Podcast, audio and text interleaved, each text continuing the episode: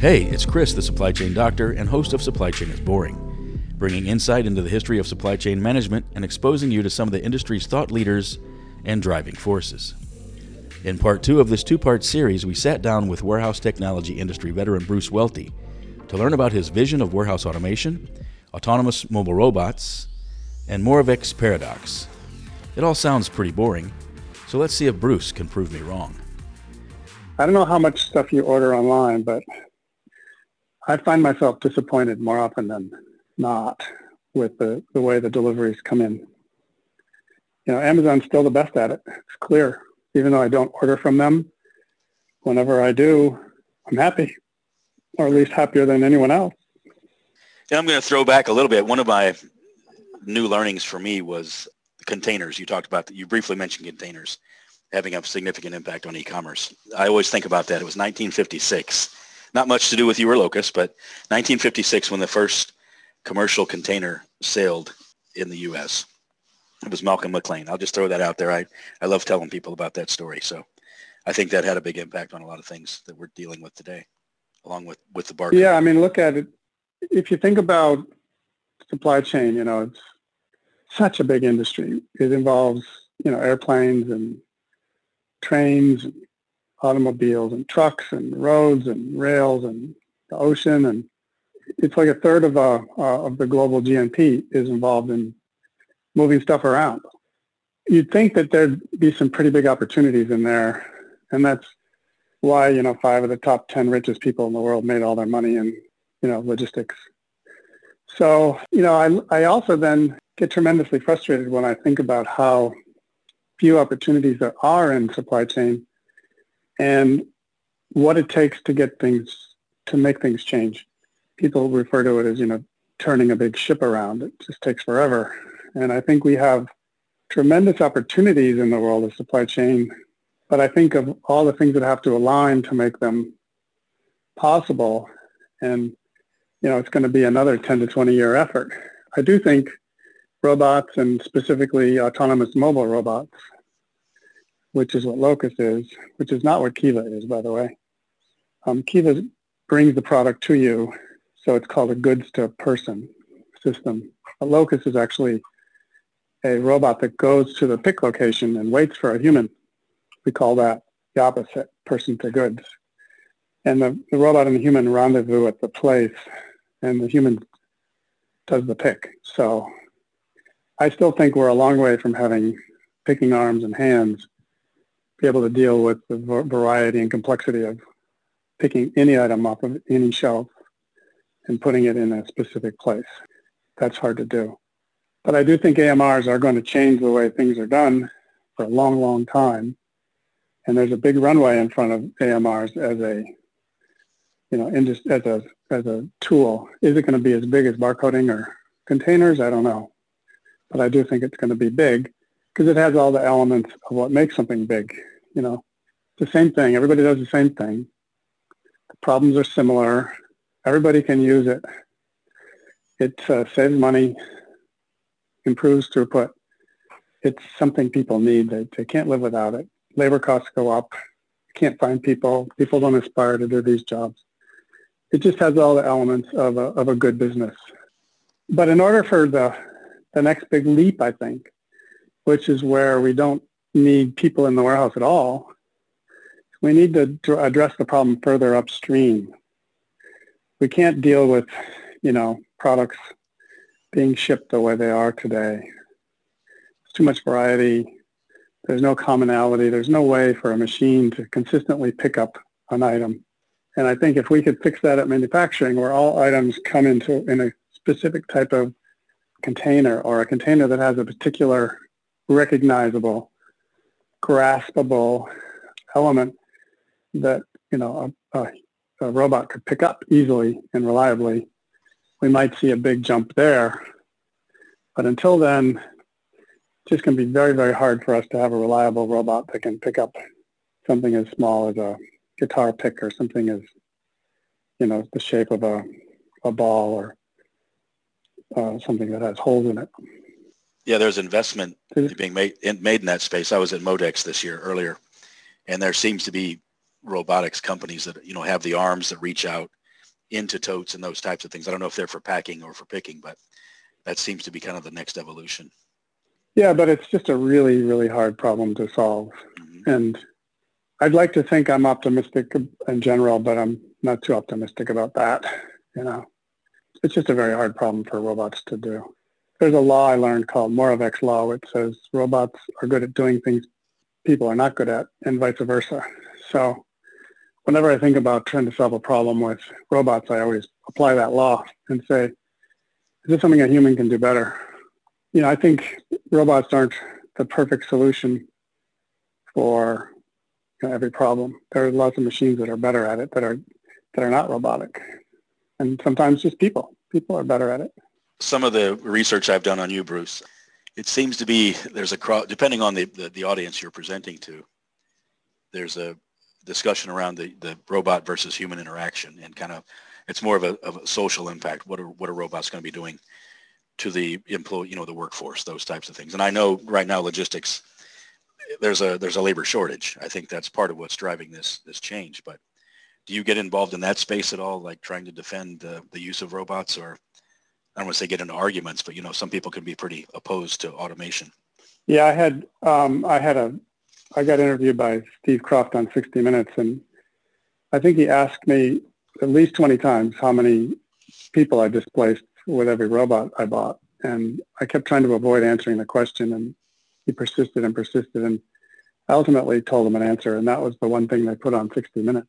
And then I was once on, I think it was Fox News, Business, Fox Business, and they put up a picture of uh, striking workers as part of the lead-in to the story, and I was like, oh, thanks, guys. Sometimes I think I'm gonna, my tombstone's gonna say, you know, Bruce Welty, job killer, but I don't really look at it that way.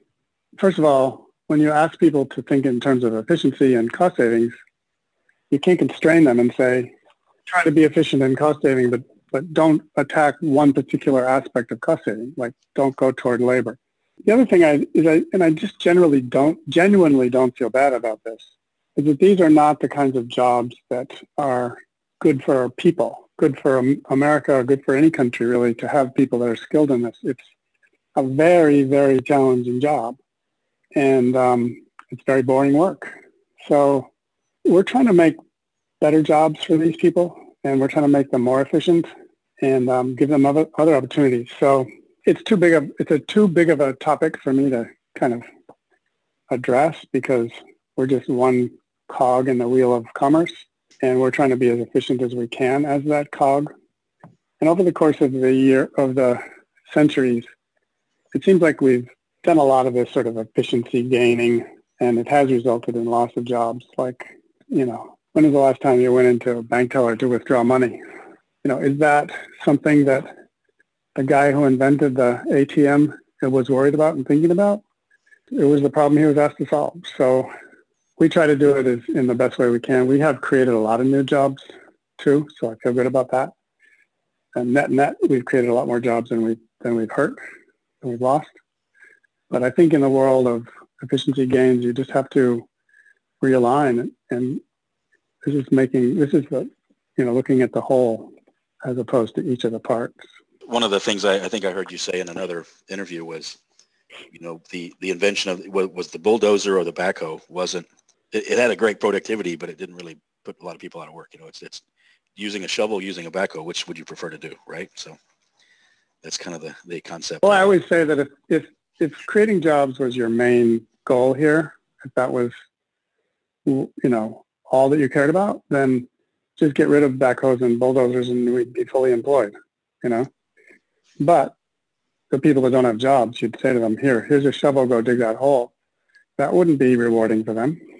It wouldn't be something they'd aspire to do. They'd much be much more interested in learning how to run the bulldozer. I don't know. It's again, it's a big topic. I can see all sides of it. Sure. But my job is to get those products out the door. So you're at the forefront of another great industry, I think. I mean, especially given the COVID, what's happening in today's environment, social distancing, obviously labor supply is constrained. I'm seeing a, it's almost an, an arms race Bruce, for robotics? You know, there's a there's companies probably in your neck of the woods, your competitors, and one here in Atlanta. Seems like there's a lot of people out there trying to to go after that. Maybe uh, is it the first first to market, or what do you think's the the state of the industry right now, robotics? Yeah, I mean, when we started, we were one of the only ones. I mean, there were a couple others, obviously the ones I visited around the globe, maybe half a dozen or a dozen of them. Now I hear there's 120 companies in the space. I think that's inevitable. I mean, this is the weird thing about business in general is you never get a market all to yourself. And if you could get the market to yourself, then it's probably not a very good market. So we have competitors and competitors are going to make us better and we're going to make them better and we're going to take cost out and ultimately the customer wins. Um, I think it's fair to say Locus is, is the leader. I think every study I see says we have more sites and more customers and we've done more picks than anybody. I know there's some pretty big ones out of China. It's a little muddy. The industry hasn't really clearly delineated yet, you know, who, who's what kind of a robot. And so it's not always apples to apples. You know, Amazon installed, I think, over a quarter million Kiva robots. And so they're still dominating by a long shot. You know, they probably pick 250 million picks a week. But I think it's just indicative of how big an opportunity it is. And, you know, very pleased and proud to, of our team that we were early enough in it to see it and to be a defining company in the industry. Intimately, I know the Locus customer base, and I can tell you that in my years of starting and building businesses, that I've never seen a better customer base as far as who's in it. You know, the the kind of companies that have bought. It's not my place to be sharing that, but some of it's public. You can see it on the website. But there's just a lot of really, really blue chip and really, really thought leading companies that are customers of Locus. There's a very low penetration of, of them, meaning that we might have two of their facilities, but we might only be doing, you know, four or five percent of their volume. So we can grow a lot within the customer base we have. And I don't think anybody can rival our customer base. So took a while to find this one. Again, I said in supply chain there are very, very few sort of parts of it where you can actually provide something that everybody can use. I think we did find it with Locus. You have a good market presence. I, I always see your product, whether it's uh, partners, partner events or Modex, or I even know a local company, Kenco. I don't know if you're familiar with Kenco they're a 3PL yep. in Chattanooga. They, I think they have Locus in their, Bruce in their innovation lab, if I'm not mistaken. And it, that's where I've seen it. That's yeah, I've why heard I know, that name. Yep. Yeah, I know it's a. That's why I say it's a good. I'm not a robot expert, but that's why I know kind of what you talked about. It's not X Y Z coordinate X Y coordinates like a, a Kiva. It's kind of free flowing, and and I've seen the machine. When you take a tour there, if you walk up to it, it'll stop. So it's not going to just run over people or you know create injuries. So that's the neat thing about it. And as you said, it goes to the location. It's almost like a, a pick-to-light, a movable pick-to-light. It, it displays on the pad and tells you what to pick and you put it in the tote. So you're doing some good things there. That's the thing we invented a lot. We have a lot of patents around navigation and user interaction. In order to navigate, it's one thing to just tell a robot to follow a line or follow a wire in the, embedded in the floor like we used to do with automatic guided vehicles. We still do actually, but it's now that the robot actually sees like a human and it makes a judgment about whether or not it can fit through a particular space and it reacts to real-time events like if there's an obstacle like a human that, that appears in its vision, it will stop. It has some interesting characteristics and in its ability to sort of slow down when things get crowded and find its way through and speed up when things are not crowded and you know pick up some time. It has tremendous algorithms around clustering so that it will travel uh, with other robots and near people to try to limit uh, walking between robots. It also has the ability to make judgments about shortest path. You know, some of the things that I remember from my days in mathematics were really complex algorithms we used to try to solve things like the traveling salesman problem, which is how do you efficiently travel between, you know, end cities some, you know, six, 10, 12 cities and visit every city in the shortest path possible. You know, those math problems are very complex and many of them are not solved. So you just use brute force in the computer to calculate as many paths as you can and pick the shortest one. So we do lots of things like that. So it was always fun when we started thinking about the problems in the abstract and trying to figure out ways to make the computer work, make the robot work in real life. There was a huge distance between the day we just got the robot to work the first time and to have it work in a production environment 24-7, you know, deal with humans and believe it or not, other robots. Other robots are the most complicated part of it. You have 200 robots in the space and you have to avoid all of them all the time. Well, that's something, you know, a completely different topic, but autonomous cars, driverless automobiles. And what I read recently was it's going to, it's to happen, but it's not, it can't happen. You can't have driverless cars with people that are driving cars because the, the interaction just won't work. Driverless cars are safe. Drivers are not safe. So that's, that's kind of the story. yeah, I think. I think that's right. I have a lot of debates around that. And you know, a lot of people disagree with me, and sometimes I think I might be. I'm afraid to be. Um, there was a guy named Ken Olsen who used to run Digital Equipment Corporation, and when Microsoft first showed up on the scene, he said, "Why would anyone need a computer on their desk?" So, you know, I don't want to be that guy, but yes, I think that autonomous cars are going to be very hard for the reasons you suggest. And you know, we have a robot that's 100 pounds and travels at walking speed and if it bumps into you, it really doesn't hurt. Even if it hits you full blast, it's not going to send you to the hospital. It's not going to break your foot. It's not going to do anything bad. But if, if I have a car that weighs 3,000, 4,000 pounds and it's traveling at 70 miles an hour, it can do a lot of damage. So the idea of getting from the lab out into the real world and dealing with the fact that you, know, you can get it to work most of the time pretty reliably, that's just not good enough. And, you know, we got our product out in the market well before anything was 100%. And we're not 100% in anything yet. We're getting closer to 100%, but there are collisions and there are, you know, things fall off the robot and, you know, there are, there are things that happen. The robot gets lost just wanders off into the space. You know, we're trying to figure out every instance where that happens, but our world is much smaller and less complicated than the real world of driving cars and dealing with roads and stoplights. And, you know, I just think about a flagman, how complicated it is just to deal with this person standing in the road about 300 yards in front of you, holding up his hand, telling you to stop, but waving the cars the other way through and I think about just the complexity of the algorithm that you'd have to write to deal with that. And that happens to every one of us every single day. And, you know, the guys that are working in the lab, they're not thinking about that problem. That's like a downstream problem for them. They're still trying to figure out how to stay between the white lines. So you add all these things into the world of autonomous cars and realize just what you have to do to get from here to there it is really going to take a long time, and it's really, really going to be hard programming. Logistics is easy. I mean, it's or warehousing. It's pretty basic processes. So if we can't if we if we can't get it right in warehousing, we can't get it right in anywhere else. If we can, I don't want to.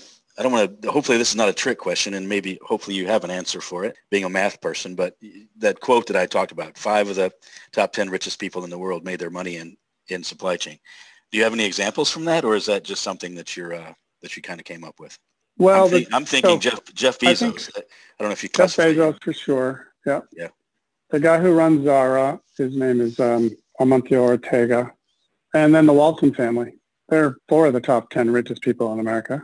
Ah, that's right. Walmart. Walmart was all about logistics.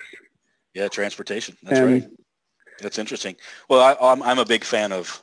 I'll try to support your theory. I'm a big fan of uh, Berkshire Hathaway, Warren Buffett and I don't know if you if you follow his stock, but he's had a lot of acquisitions. I say a lot. He's had acquisitions over the past five years in supply chain companies. You know, Burlington Northern, Santa Fe Railroad. He's got yeah. Ex- XTRA Lease, which is a, a trailer company. Uh, Pilot Flying J, which is a it's a it's a gas station, but it caters to the truck drivers. So I know a lot of that's transportation, but when I, I talk to people about in my supply chain classes, that's just a great example right there. Of, of, he's probably the wealthiest person in the world, probably a smart person, and he's investing in supply chain companies. So, yeah, he. I mean, you could give him a lot of credit for making money, and I mean, it's really like I said, it's a third of the global GNP, and loosely speaking, and so you almost have to be in it if you want to be wealthy in some capacity. I mean, medical is the largest industry, and there's a lot of people making a lot of money in medical. I don't know if anybody's in the top 10 richest people in the world in medical yet, but I mean, clearly it's a it's a big opportunity. The thing is, you've got to understand how to create value in that industry, and that's non-trivial because the industry is full of smart people. And I mean, think about my my personal experience. I had to really suffer a lot, you know, losing access to a robot that was completely my business prop, my whole value prop was, and I had to lose that to, to, to really have the impetus to go and build Locus, which then became, you know, an industry. You know, people invented barcoding. Um, I'm not, and I'm, I don't think McLean, I don't think any of those people really made a fortune. They just came up with the idea, you know. The guy who founded Symbol Technologies and owned all the patents on barcode reading, you know, he made a decent living, but I don't think he, um, I don't think he became a multi-billionaire. So I have, I found another quote that you had and I don't know if this is an idiosyncrasy or not. It doesn't have a lot to do with supply chain, but you said you, you've saved every single boarding pass since 1979. Is that, is that accurate or do you still do that or maybe I'm mistaken? No, that's true. In fact, I, I have them right here in my office. So you have to understand that I was, when I was born and raised in Minneapolis, my dad flew all over the world, but I never got on a plane until I flew to Boston at the age of 15. I'd never been on an airplane. And uh, I must have been to the airport to drop off my dad or pick him up with my mom probably, I don't know, 100 times, 200 times. So I was totally enamored by planes and flying. And so my first business trip was to Alma, Michigan in 1979, where I was literally asked by my company to fly to the middle of Michigan to install a piece of software for a company. And I took that boarding pass and I stuck it in a file and just said, I'm going to keep this. This is my first business trip. And I kept filling that file with every business trip I ever took. To be fair, it became much harder to collect hmm. boarding passes when we got into electronic boarding passes. So I tried to keep the ones that I got and I tried to print them out when I got them, but I'm sure I missed a few flights. But I have all of them in a file since 1979. I'm along those lines. I don't, I haven't been tracking it since I first started, but what I've done lately is I, I travel a bit now, basically through Hartsfield, Atlanta. And I, I track the gates that I go in and out of. I've been doing that for about four or five years. It's just fun. It's, it's the engineering. I, I like to see which gates I've gone, the most popular gates, the most popular terminals, but I don't have to print anything out. It's more memory based. So I've got one more one more thing to uh, just I could talk to you forever. This is I'm like a kid in a candy store. I'm sure you have opinions on drones and everything else, but maybe that's for a different topic, different discussion. But Bruce, uh, as we wrap down, I always like to conclude with getting guest perspectives on the future of careers in supply chain management. So I've got a lot of different people that listen, whether they're students or professionals that want to transition into, into supply chain management. Do you have any suggestions or guidance on, on what people can do going into college or that are in college, what they should study, or somebody that just wants to get into this, this, uh, this interesting career? Yeah, I mean, obviously, I would have some advice, uh, mostly from the, the mistakes I've made and scars on my back.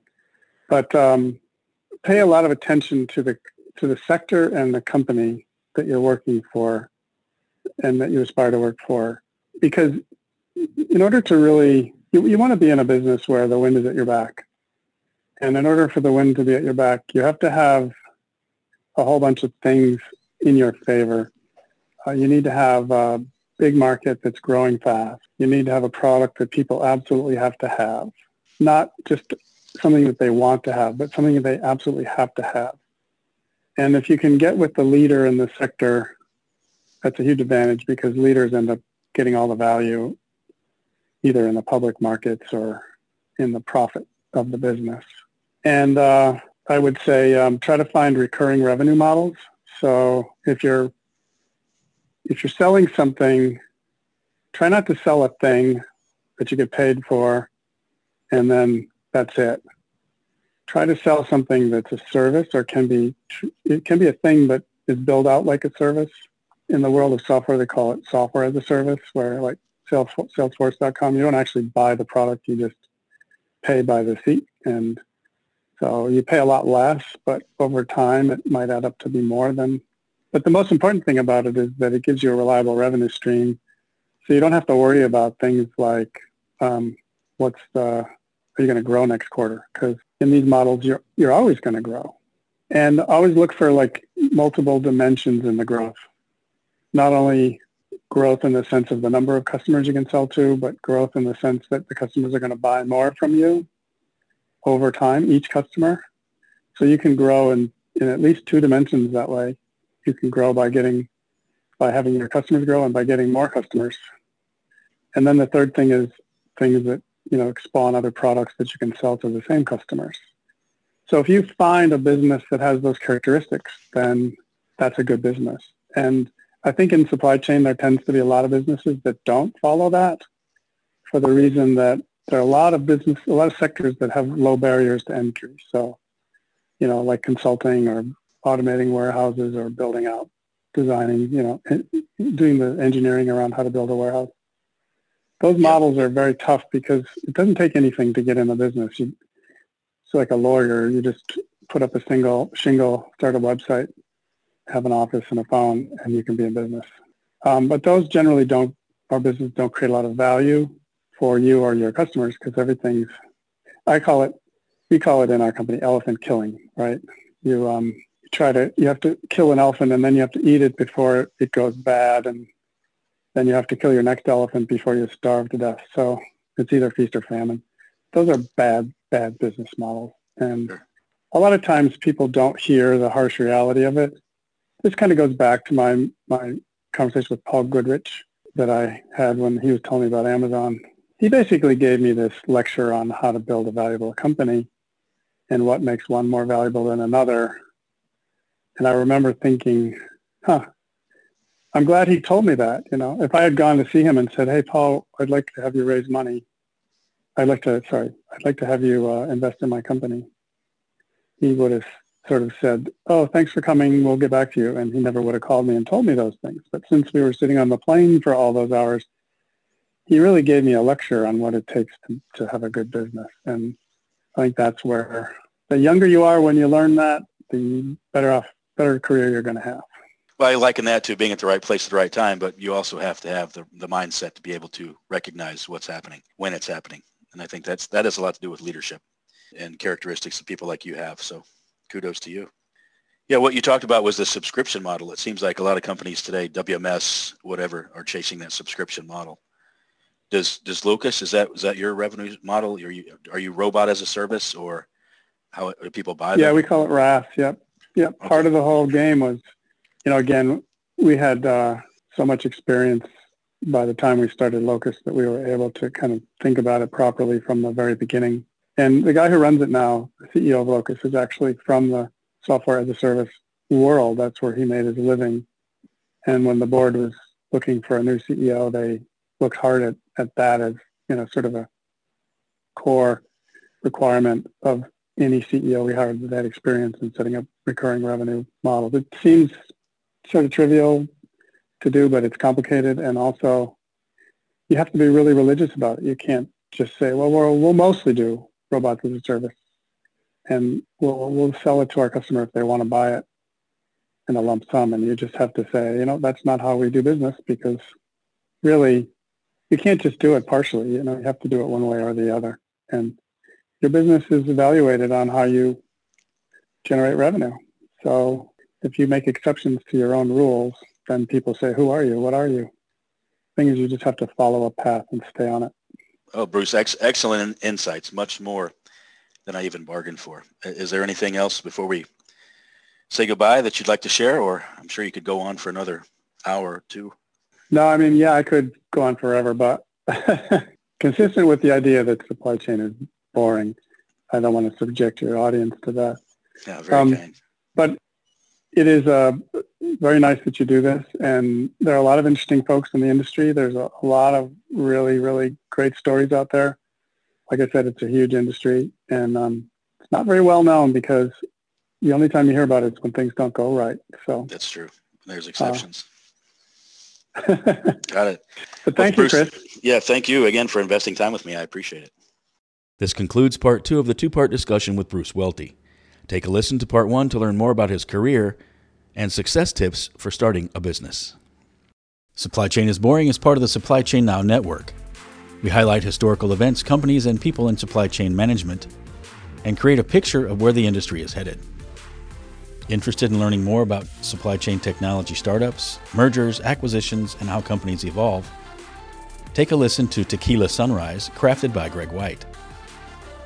Or check out This Week in Business History with Supply Chain Now's own Scott Luton to learn more about everyday things you may take for granted and pick up short stories you can use as general conversation starters. The Logistics with a Purpose series puts a spotlight on neat and interesting organizations who are working toward a greater cause. If you're interested in logistics, freight, and transportation, take a listen to the Logistics and Beyond series with the Adapt and Thrive Mindset Sherpa, Jamin Alvadrez. And check out the newest program, Tech Talk, hosted by industry veteran and Atlanta's own Karin Bursa. Bursa will discuss all things digital supply chain. If interested in sponsoring this show or others on Supply Chain Now, send a note to chris at supplychainnow.com. And remember, supply chain is boring.